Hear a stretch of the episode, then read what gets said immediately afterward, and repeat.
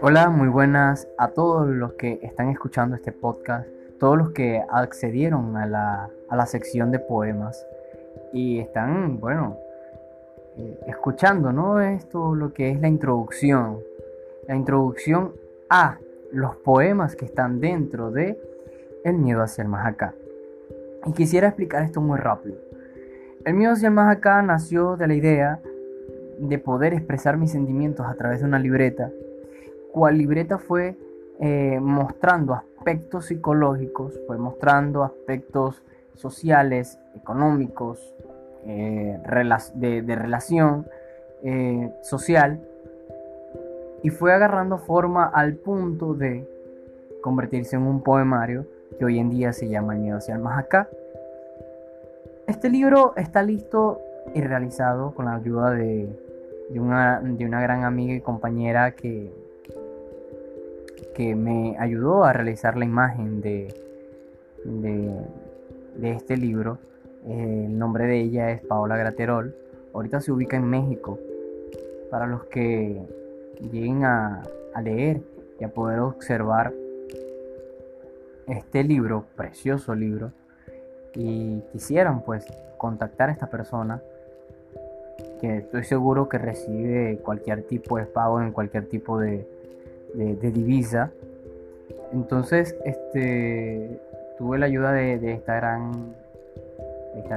fotógrafa y diseñadora, y yo creo que no puedo dedicarle el poemario o el libro a una persona. Creo que todas las personas que conocí en su debido tiempo formaron parte de este libro, y eso es lo que intento plasmar, ¿no?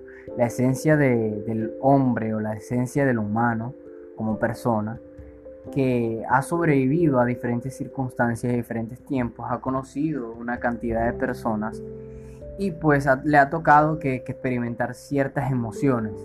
Pero ¿cómo nosotros sobrevivimos a estas emociones? Pues aquí en El Miedo Hacia el Más Acá estaremos hablando sobre versión libro, en el cual yo voy a relatar el libro como tal.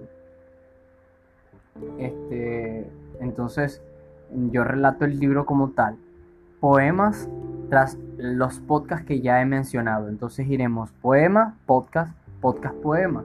Es una conexión que hay uno con otro. Cuando tú veas podcast número 1, el miedo y cómo vivir con él, por ejemplo, y tú vas a la sección de poemas y vas a ver podcast número 1 también. O sea, está número 2 por el número 1 también, igual que el miedo, ¿no?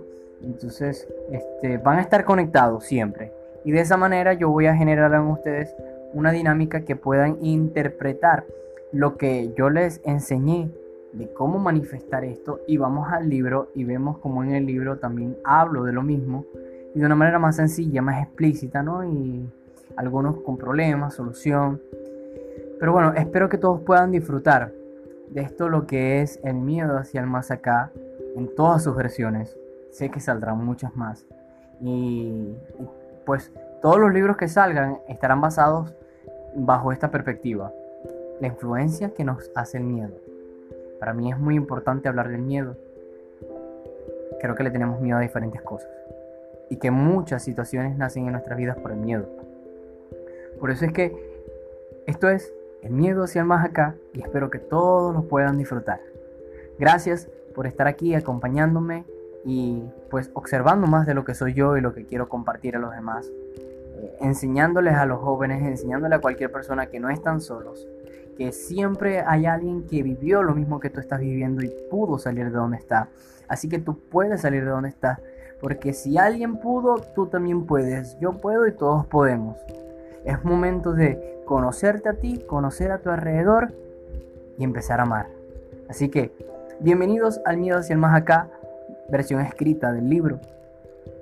Y yo soy George Michel.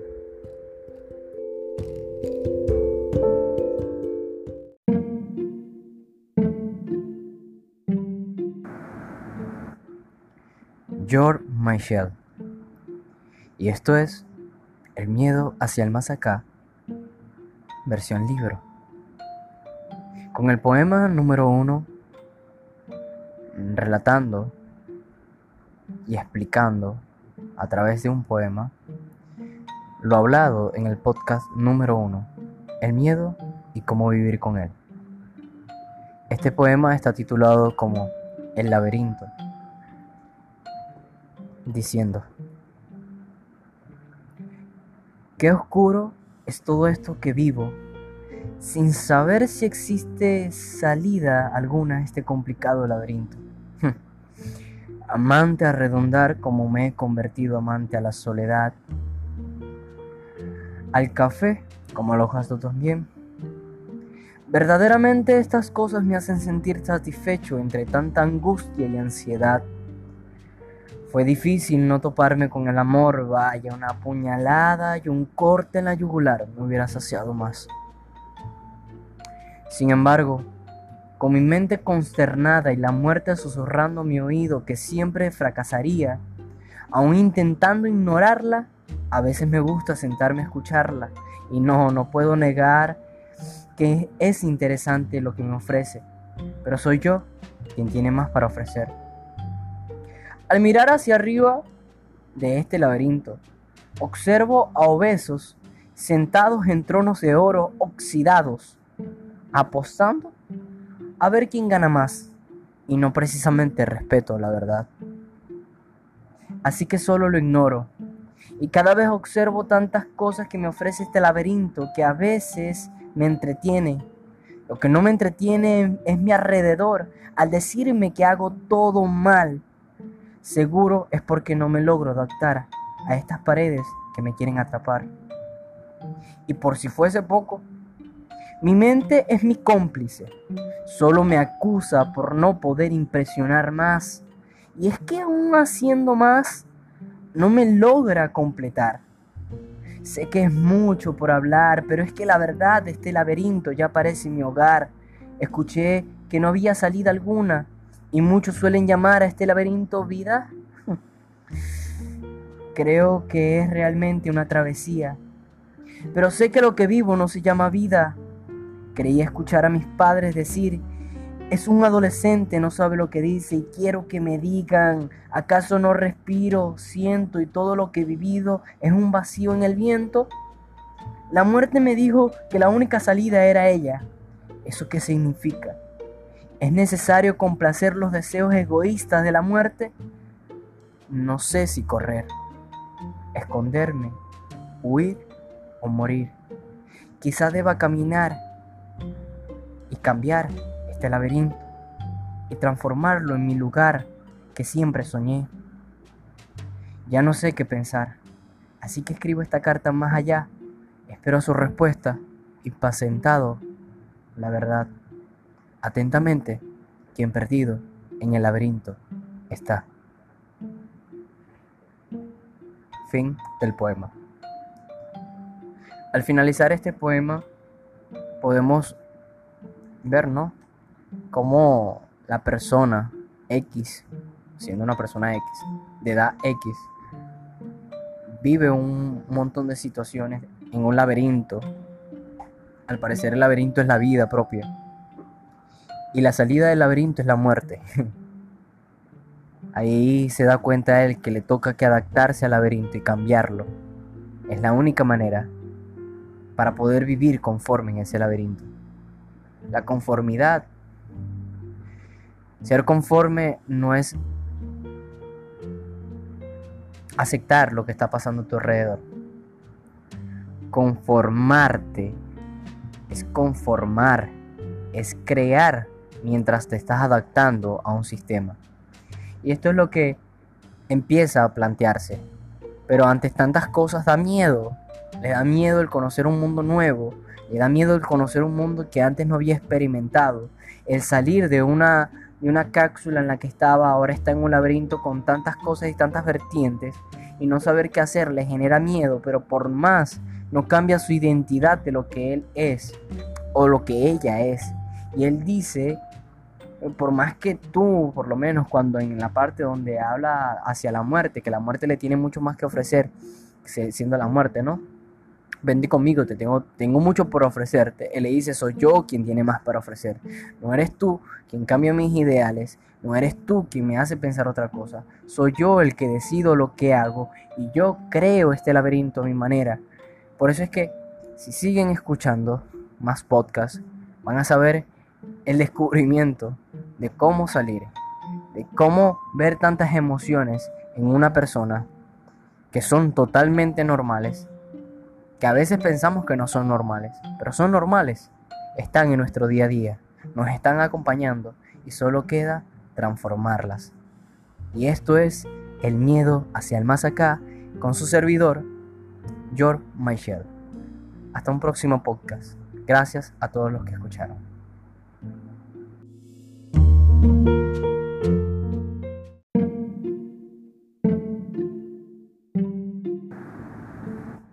Hola, mi nombre es George Michel y esto es El Miedo Hacia el Más Acá, versión libro. Poema y comparación número 2, a lo que está con plena simetría al podcast número 2, llamado La ansiedad en su día a día. Este poema está titulado como Vida y dice así. La vida es vida, y si tienes vida, ¿para qué más? La vida es llegar tarde y ser excelente. La vida es no comprenderte, pero comprenderlos. La vida es no tener matemáticas, pero cantar melodías que hacen los ojos llorar. La vida es vida y si tienes vida, ¿para qué más? La vida es llorar pero nunca mostrar debilidad. La vida es amar a alguien y no ser correspondido jamás. Pero ten paz, llegará alguien que quizás no sea quien quieras, pero te tratará como nunca nadie te ha de tratar. La vida te hará rico pero tú decides si ser feliz, ya que el pobre en su choza decidió sonreír. La vida es vida y si tienes vida, ¿para qué más? La vida es un sinfín de estrellas por contar, pero ya ni queremos contar. Decidimos ser ciegos ante la realidad, convirtiéndonos en navegantes de un velero de un sueño de soledad. Tantos sueños anhelan esperar a salir. ¿Y yo esperando aquí? ¿Esperando a qué? ¿Cuánto más tendré que esperar? ¿Esperar para qué? Si yo soy un artista de mi realidad. Voy a esculpirte, ve. Y aunque sea difícil por el sub y baja de tu letra, viviéndote, te voy a crear. La vida es vida y si tienes vida, ¿para qué más? Voy a esculpirte y, tan altiva, tan descomunal, dedicándote tiempo, viviré intensamente a lo grande. Porque la vida es vida y si tienes vida, ¿para qué más? Voy a esculpirte de... Será complicado y quizás tenga que forzarme, pero no viviré en vano, viviré deseando para no morir, porque la vida es vida, y si tienes vida, ¿para qué más? Ah, ciclo y ciclo, de vueltas y vueltas, sería como una O. Y eso es solo un círculo vicioso, círculo tóxico del cual deseo escapar, buscando una salida.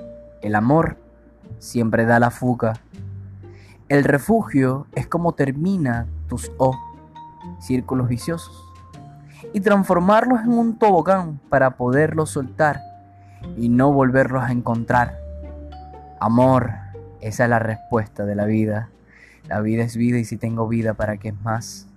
Después de ser un escultor de esta realidad, me di cuenta que la vida realmente es vida y significa vivir intensamente deseando amor, ese que crea y se puede dar, ya que cuando se trata de dar amor es mejor dar que esperar.